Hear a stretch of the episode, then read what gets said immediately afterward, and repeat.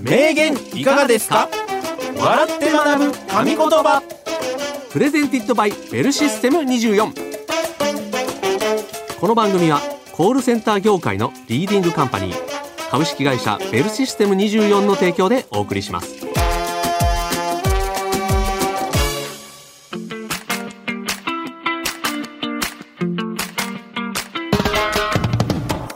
歴史上の偉人、現代を生きる著名人が語った数々の名言をクイズ形式で笑って学ぶ名言いかがですか？笑って学ぶ神言葉。コールセンターにまつわるトピックスもご紹介していきますよ。はい、お相手はコーヒールームの平岡幸男と西原明宏でお送りいたします。はい、よろしくお願いします。よろしくお願いします。さあ始まりました、うん、名言いかがですか？笑って学ぶ神言葉。はい、今日学んだ名言をきっかけに、うん、明日誰かとの会話が弾んだら嬉しいですと、はい、いうことでございまして、はい今日はですね、なんと西原さん、はいはい、ゲストをお迎えしております、はい、早速、うん、ご紹介いたします、はい、言語学者の川添愛さんです。よろしくお願いします。よろしくお願いします。川添です。よろしくお願いいたします。よろしくお願いいたします。来ました川添さん、ついにお越しいただいたお越しいただいてありがとうございます。お忙しい中言語学者ということ、ね、後々で、ね、そうですね、はいはい、いろいろお話をお伺いしたいなと思うんですけれども、うん、早速ちょっと経歴の方をご紹介させてください。長崎県のご出身である川添さんは九州大学文学部言語学科を卒業された後、同大学院、南カリフォルニア大学、また京都大学大学院で理論言語学を専攻、国立情報学研究所社会共有地研究センター特任准教授を務められ、現在は言語学や情報科学の専門家としての知識を生かし、作家としても活躍されていますと。はい、はい、すごいですね。言語学というのはちなみにどういう分野になりますでしょうか？そうですね、言葉にまつわる学問全般っていう感じですね。なるほど、かなりいろんな分野が入ってます、はい、いろんなもう言葉にまつわるものだったらそうですねっていう感じで、はい、これは、うん、スタートからまだ何分かしか経ってないですけど、うん、我々の言葉間違いチェックされてる可能性があります、うん、あります。これは本当にそれはない。それないですか？ない、ないです。大丈夫です。一つ二つ、うん、手が動くたびにそういうことではない、そういうことではないんです。学問ですからね、はいはい、でそういうので研究をされてて、うん、今はもう作家としても活躍されているということで、ね、本の方も何作か読ませていただきました、はい、ありがとうございます。大変面白く読ませていただきまして、ね、面白かった。なんかね、うん、読ませていただいたんですけど、うんうんうん、なんか結構分厚い本、俺あんまり本読み慣れてないから、はいはい、あの読むの時間かかるかなと思ったんですけど、ね、なんか会話してるぐらいの感じで、ね、ふわーっとスーって入れたから、はい、なんか本当あの我々でも分かるようにすごいこう優しく、うん、面白くね、面白く喋ってくれてるみたいな感じでやってくれてたから、すごい読みやすかったです。ありがとうございます。我々みたいなもん本当にはい、ね、ということで、はい、この後そんな川添さんチョイスの名言や言語学にまつわるお話もお伺いいたします。どうぞお楽しみに。名言いかがですか？笑って学ぶ神言葉。さあそれでは早速今回の名言なんですが、はい、いつもは名言の一部を中抜きしてクイズ形式で出題し、うん、西原さんと一緒にどんな言葉が入っているのか考えていただきます、うん、ですが、はい、え今回はですね、うん、特別企画ですね、えー、お笑い芸人の名言特集だいにだんギャグのフレーズをテーマに、うん、川添さんが言語学の視点からこれは面白いと思うギャグのフレーズがどれなのかをクイズにし、うん、さんたくの中から選んでもらいたいと思います。お、これはすごい面白いですね、えーすごい、うん、ギャグとか聞いてても、うんうんうん、あれって思うことがあるということですね、うん、あ、そうですね。お笑いは特にそういうこと多いですね。変わったことするから。そうですそうです。やっぱり、やっぱり分析されると親と思うんですよね。それを、うん、がどれなのかというのを当てていただく、はい、ということでございます、うんうん、で西原さんと一緒に皆さんもお考えくださいということですね、うん、いち問目はこちらの方、うん、志村けんさんの名言。せんきゅうひゃくごじゅうねん生まれ、東京都東村山市出身。ザ・ドリフターズのメンバーとして、またソロでもコメディアン、お笑いタレント、司会者として未だに日本中に親しまれている伝説の方ですよね、はい、そんな志村さんが残されたワードはたくさんあると思いますが、うん、以下のみっつの中で川添さんがチョイスされたギャグのフレーズはどれでしょうか。急に学校の質問みたいになってきましたけれども、いきます、はい、あいーん。そうです、私が変なおじさんです。だふんだ。さあ、この中から川添さんが一番言語学の視点から注目されているのはどのフレーズでしょうか。皆さんお考えください。はーい、ということなんですけれども、えこれでも、ね、うん、もう皆さん知ってるフレーズですけど、ね、うんうんうん、親と思うところがあったということですね。そうですね。親と思うところは全部にありそうな気はするような、ね、どれもなんか聞きなじみありすぎて、ね、うん、そうなのかなと思いそうな感じですけれども、まあ、ちなみにあれなんですね、ひとみばあさんのあんだっては入ってなかったんですね。あんだってはないです。ないです。それも、それも面白いですけどあんだってはない。あんだってはない。飯はまだかいもないですね。ないですね。はい。いやもうね、選ばれて選ばれてますからね。はい、はい、そこの中でふたつは、うんうんうん、あ、面白い、うん、だけどひとつは言語学の視点から見ると親というところですね。はい。どうでしょうか西原さん。まあただこれ一番こうインパクト強いのこれなんじゃないかなっていうのはありますけど、ね、目星がつきました。いってみますか。それでは、はい、はい、それでは西原さんお答えどうぞ。ダフンだ。はあ。俺もダフンだった、うん、なんかなんか歯切れの良さというか、うん、なんか言葉が一番不思議なのがダフンだから、うんうんうんね、これかこれあじゃないかなと。わかりました、うん、それでは川添さんお答えお願いします。そうです、私が変なおじさんです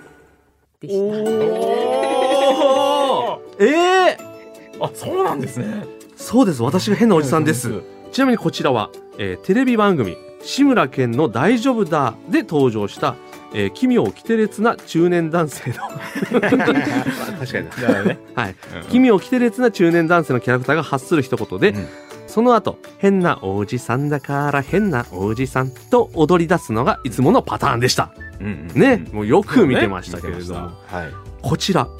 言語学的にはどのような面白みがあるのでしょうか。川添さん。はい、えーと、面白いなって私が思ったのは、うん、私が変なおじさんですのがの部分なんですね、うん、はい、で、はい、あのこれどういう文脈であの出てくるかっていうと、はい、あの警官役の人が変なおじさんに、うん、えー、なんだ君はっていうふうに言うんですよ、はい、でそれに対してあのなんだ君はってかみたいなことを言って、うん、そうです、私が変なおじさんですって言うんですけれども、はいはい、そうですね、まさにもう完全再現でした映像が出てくるんですよ。キャーとか言ってね女の子がねで, で普通なんだ君はって言われたら、うん、私はなんとかですっていう風に和を使うんですよね。あ、えー、あ、そうですね。そうですね、えー、私は変なおじさんなんです、えー、か、はい、でもなぜか志村さんはここでがを使っていて、はい、で私がなんとかですっていう風に名乗る時ってどういう時かっていうと、すで、うん、に自分を知ってる人たちがいっぱいいて、うん、その中で、まあ、満を持して、はい、あ、私がなんとかですっていう風に自己紹介するような、うん、もうみんな誰々だっていう名前は知ってるんだけど、うん、私がそのなんとかですよ、有名ななんとかですよみたいな、うん、確かにご紹介に預かりましたみたいな感じの、私がなんとかです、はいはいはい、そうですそうです、はい、そのそういう文脈があるんで、はい、そういう時は言えるんですけど、はい、まあ、明らかにそのこの変なおじさんの文脈で言うのはちょっとおかしいと。で変なおじさんの頭の中で多分みんな変なおじさんっていう名前聞いたことがあるでしょ、はい、何を隠そう私がその有名な変なおじさんなんですよっていうあ、そういう意味なのか。そういう思考回路で言ってんのかもしれないなとちょっと深読みしちゃってるんですけれども、あ、でも面白いですね、えー、なんか変なおじさんってすごいなんか、うん、漠然とした言葉ですよねそうですそうですであなたの頭の中にいる変なおじさん、うん、皆さんの中に変な お,、うん、おじさん像があると思うんですけど、うん、そうです、私がその変なおじさんですっていう意味かもしれないですね。そうですね、その皆さんの頭の中の変なおじさんを体現しているのが私ですみたいな、はい、満を持して登場した。あ、そういう意味の集合体結晶、ね、化身ですみたいなことなのか、ね、そういう意味でも変なおじさんなんだなっていうのがちょっと考え方も変ですね、考え方が変だすごいね、和とがでこうも違ってくるっていう、ね、でも、ね、なんか伝わり方が違いますよね。私は変なおじさんですっていうよりか、うん、私がの方がめっちゃ強い、うんね、面白みが増すんですね、うんうんうん、そうですって言ってましたけどねそうですわずすがって言ってましたけどねそこはあれでしょ気持ちの問題だよねでもそうですの部分もかなり変ですけど、ね、そうです何がそうですなんだっていうだいぶ省略しますよなるほど、ね、そう考えると、はい、結構アインとかダフンだっていうのも、うん、なんかおかしいのかなって思いがちですけど、うん、結構私が変なおじさんです、うん、が聞いてきますね、ねはあ、こういうことです西原さん、はあ、すごいギャグを丸裸にされたこの感じがねねでもだいぶなんか深いなんか考察ですよね、うん、ね、もしかしたらそこまで一言一句やってるんでしょうね、うんうんうん、はい、はい、いや面白いですね。面白い。こういう感じでなんかギャグを、うん、取り入れたというか、こう見た感じ、うん、ことがなかったんで、ね、あ、そうですね、面白いですね、うん、ありがとうございます。では西野さん、はい、だいに問参りましょう、はい、ここ最近の印象的なギャグのフレーズ、はい、ということで先ほどはですね、お笑い界のレジェンド志村けんさんのフレーズでしたが、うん、今度はここ数年で話題になったギャグのこのみっつから、川添さんが言語学の視点からこれは面白いと思うギャグのフレーズがどれなのか選んでみてください。さん択はこちらです。中山きんに君さんのパワー、錦鯉さんのこんにちは、とにかく明るい安村さんのはいてますよ。さて、この中から川添さんが一番言語学の視点から注目されているのはどのフレーズでしょうか。皆さんお考えください。はあ、西原さん、ね、もちろん皆さんご存知の、もちろんね、ご存知の、うん、ちなみにあの、うん、私のギャグの、うん、やるこそ満載野村満載って入ってなかったですけど、うん、あなたのギャグなのか分かんないですけどちょっと甘噛みしましたけどやること満載野村満載、うん、これは入ってないこれは入ってなかった、はい、言語学的に大丈夫です。いや、大丈夫お使いください。あ、ありがとうございます、はい、えー、中山きんに君さんのパワー、錦鯉さんのこんにちは、えー、とにかく明るい安村さんのはいてますよということなんですけれども、どうですか。うん、これは、うん、あえてこれじゃないかなっていうことで、うん、なるほど、あります。ちょっと気になる気になるいきましょうか、はい、それでは西原さんお答えください、どうぞ。錦鯉さんの、うん、こんにちは。なるほど、あえてのあえてなんちゅうことはない、うん、こんにちはなんですけど、ストレートなね、うんうん、これがなんで流行ったかっていうところがやっぱり、うん、もしかしたら何かあるのかもしれない。わかりました、うんうんうん、それでは川添さんお答えお願いします。はいてますよ。えー、はいてますよですか、はい、言語学的に、えー、そうですね、言語学的にはいてますよ安心してください、安心してください、はいてますよこれがおやおやと思うということなんですね。えー、ということで西原さん不正解となってしまいましたけれども、はい、えちなみに先日イギリスのオーディション番組でも話題になったとにかく明るい安村さんの一瞬裸に見えるネイキッドポーズ、安心してくださいはいてますよは世界でも通用することを証明しました。こちらも言語学的に興味深いということなんですけれども、どういうことなんでしょうか。そうですね、あのはいてますよっていうのは、うん、まあ、日本語のある特徴をよく反映したギャグだなというふうに思っていて、ああ、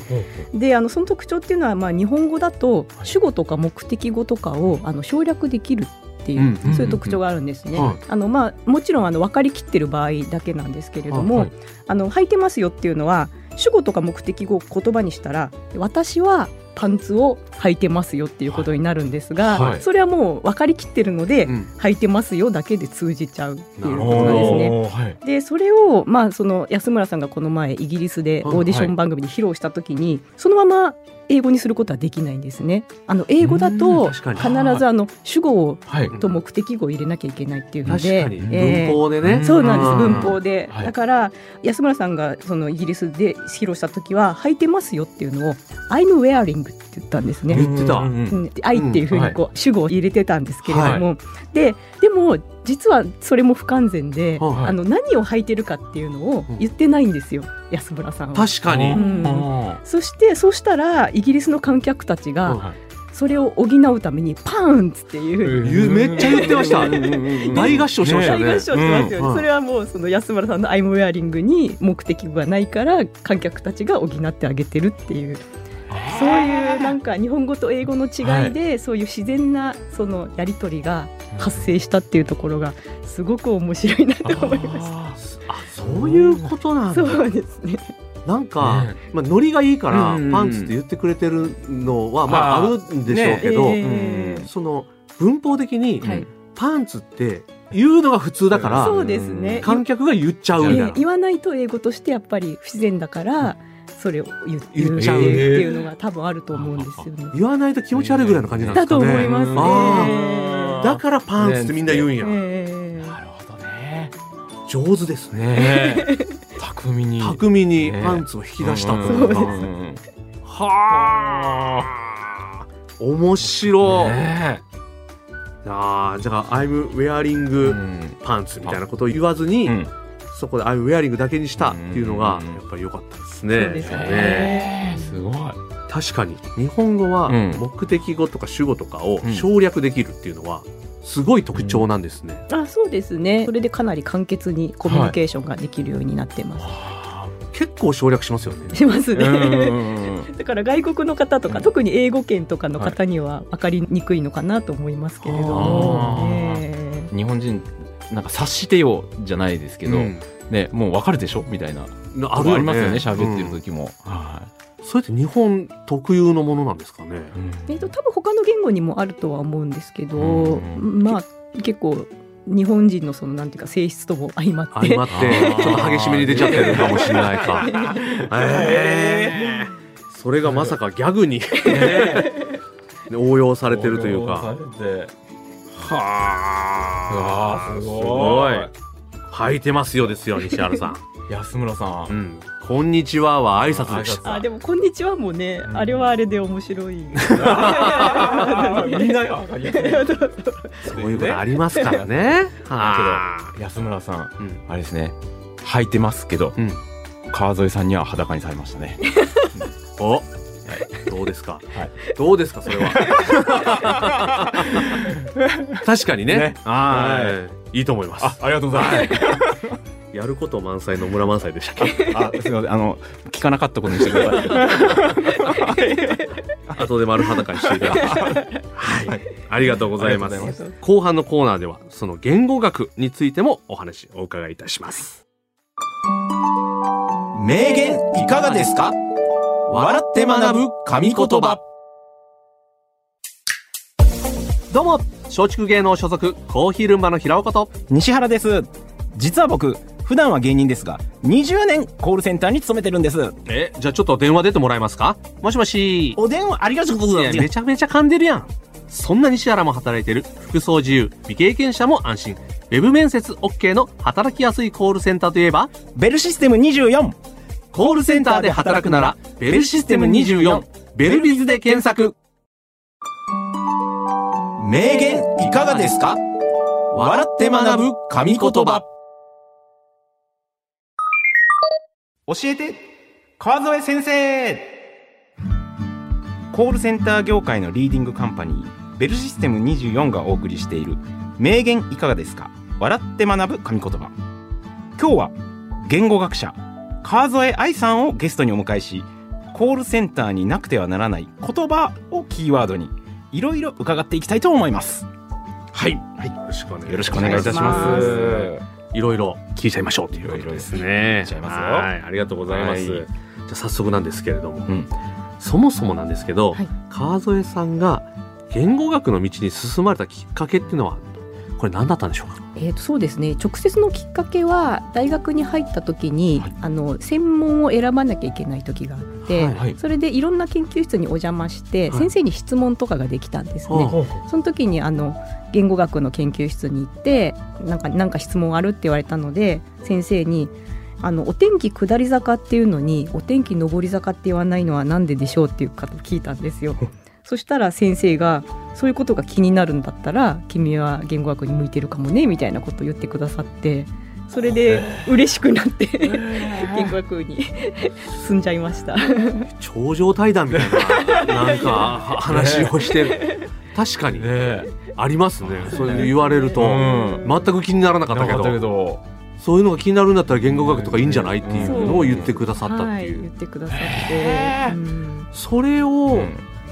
そ, そういうのを研究する学問っていうことなんですか。ですね、なんでこういう言葉があるんだろうないんだろうみたいな。あ、まあ、なんかいろんな分野があるんですけれども、うん、私がやってきたのはその、あのまあ人間が言葉を理解したり、はい、話したりするときに、まあ、頭の中でどういう計算が行われてるかっていう、そういうちょっと脳の中の計算みたい な, なそういうことをやってきてました。あ、すごいですね。最初に大学の先生にその質問されたってことですよね。そうです。それがすごいですね先生も足震えてたんじゃないですか。いや、とんでもないいやいやいやとんでもないとんでもない学生来たみたいな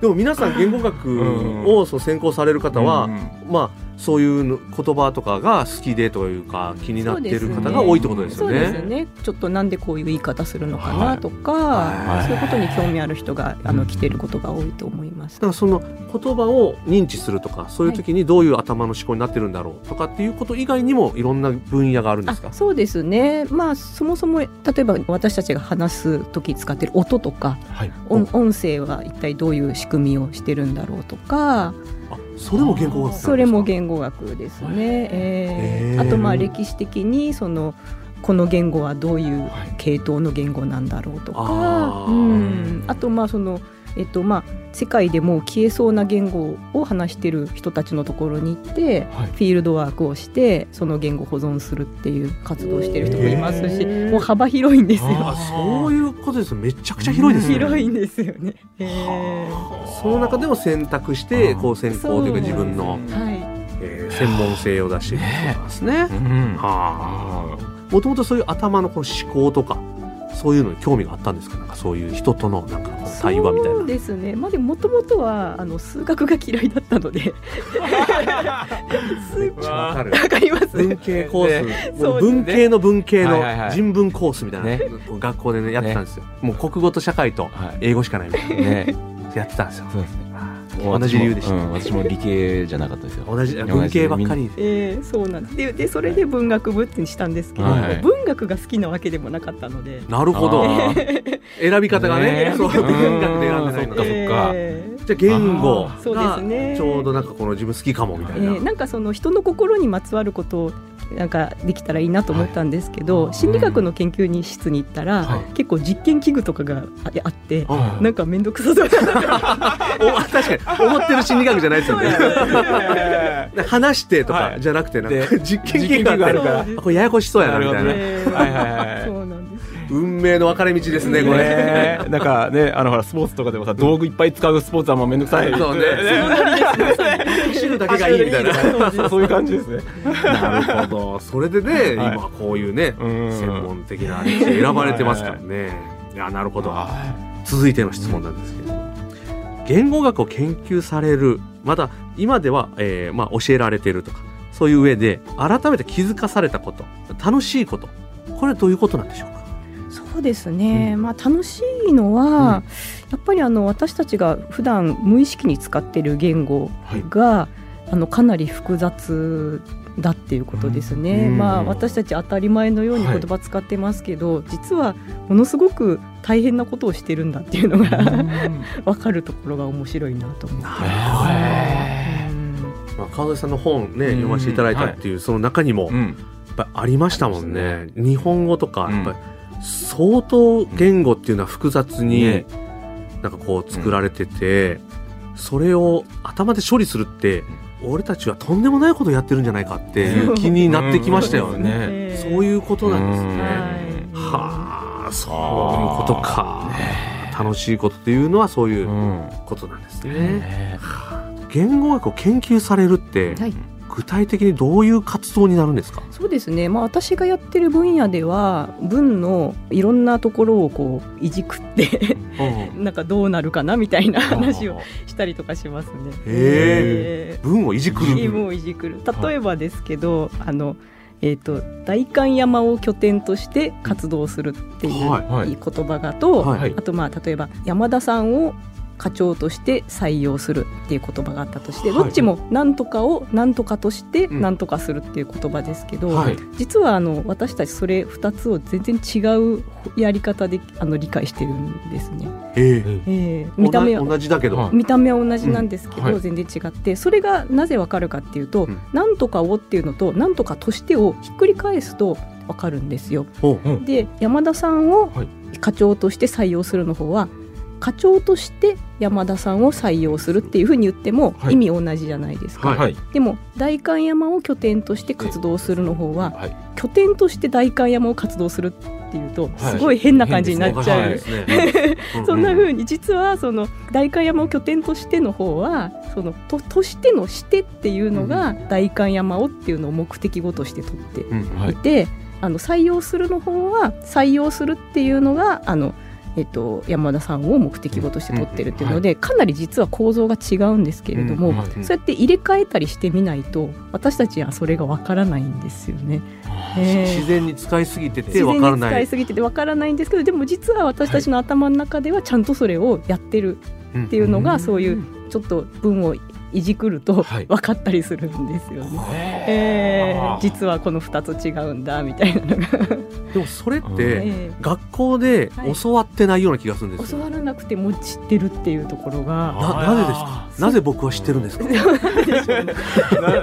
まあ多分やっぱり子どもの頃から、はい、あのそういう言語に触れてくることによってあのもう自然と身につけてるっていう、まあ、これもまた本当あの言語学の謎なんですけれども、はい、教わってないのにもう知ってるっていうことです、うん、そうですよね、はい、いつの間にかいつの間にか、えー、だから知らず知らずにもう小さな頃にお父さんお母さんの会話を聞いててとかですよね。聞いてどうやらそういうことなんだろうみたいなのをなん、うん、なんとなくインプットしていってるってことなんですかね。えー、あーすごいな、ね、まあでもそれを紐解いていくっていうことなんでしょうね。うん、なんかなもう当たり前にやりすぎてることを、うん、その、うん、実はっていう、ね、そういうことでやってるっていう言語学、うん、なんかその言語学的な発見とかっていうのってそのあったりするんですか？実は日本語ってこうなってるとか。あ、そうですね、まあいろいろあの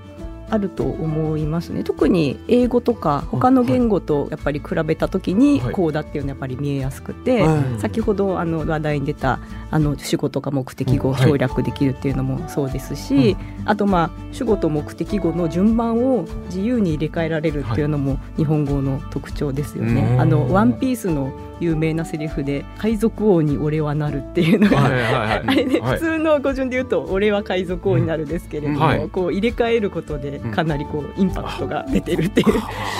か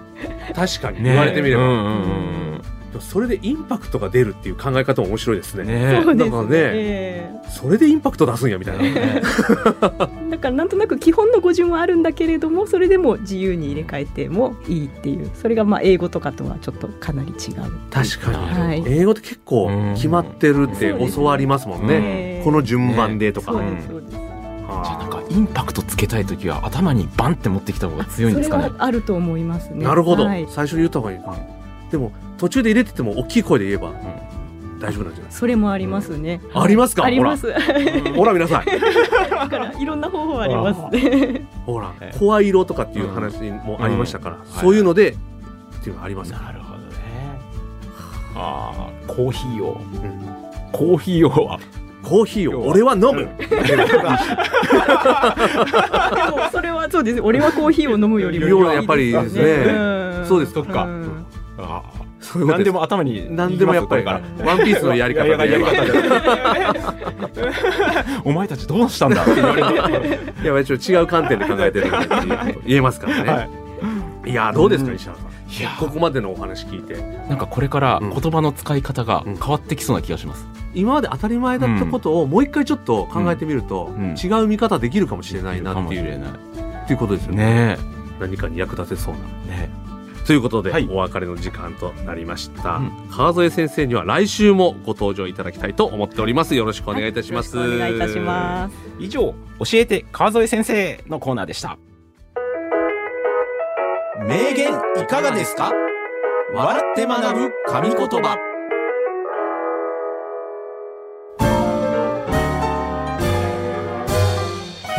名言いかがですか。笑って学ぶ神言葉。そろそろ終わりの時間が近づいてまいりましたが、いかがでしたでしょうか。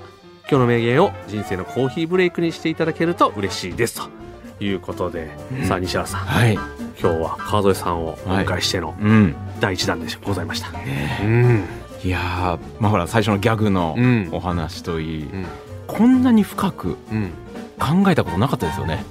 うん、そうね、うん、なんか全然違う角度からすぎて、うん、なるほどなっていう感じでしたね。なんか我々もさ、こうほら、うん、ネタの作る時とはもう、うん、もうちょっとほらこの言葉を先に言った方がいいんじゃないかとか、うん、こっちのワードにした方がいいんじゃないかとかありますけど、うんね、はい、なんか違うまたね、うん、ね、捉え方でした、ね、だからほらなぜそうするべきなんだとかっていう解釈は私どもはないじゃないですか。確かに雰囲気でやってるよな、そうそうそう、こっちの方が良さそうとかでやってるけど、うんうんうん、実はすごい脳がぐるぐる働いて導き出した何かだったのかもしれないという、ね、うん、それをちゃんと説明できるのが言語学だのかもしれないということですね。このあれでしょ、うん、また来週再来週と川添さん、うん、いらっしゃるということでしょ。いらっしゃいます。ちょっとこれ我々、うん、川添さんとの会を踏むごとに言葉のスペシャリストになるかもしれないですね、うんうん、あらやめてくださいよ、ネタ帳とか出し出すのこの一文なんですけどとか言い出すのやめてくださいよ本当に、はい、お気をつけください。かしこまりました、はい、来週も楽しみです、はいはい、よろしくお願いします。この番組はコールセンター事業を手掛けてよんじゅうねん、株式会社ベルシステムにじゅうよんの提供でお送りしました。ベルシステムにじゅうよんでは現在一緒に働く仲間を募集中です。気になる方は概要欄からベルシステムにじゅうよんのお仕事情報サイトベルビズをチェックしてみてください。それではまた来週。お相手はコーヒールームの平岡幸男と西原明宏でした。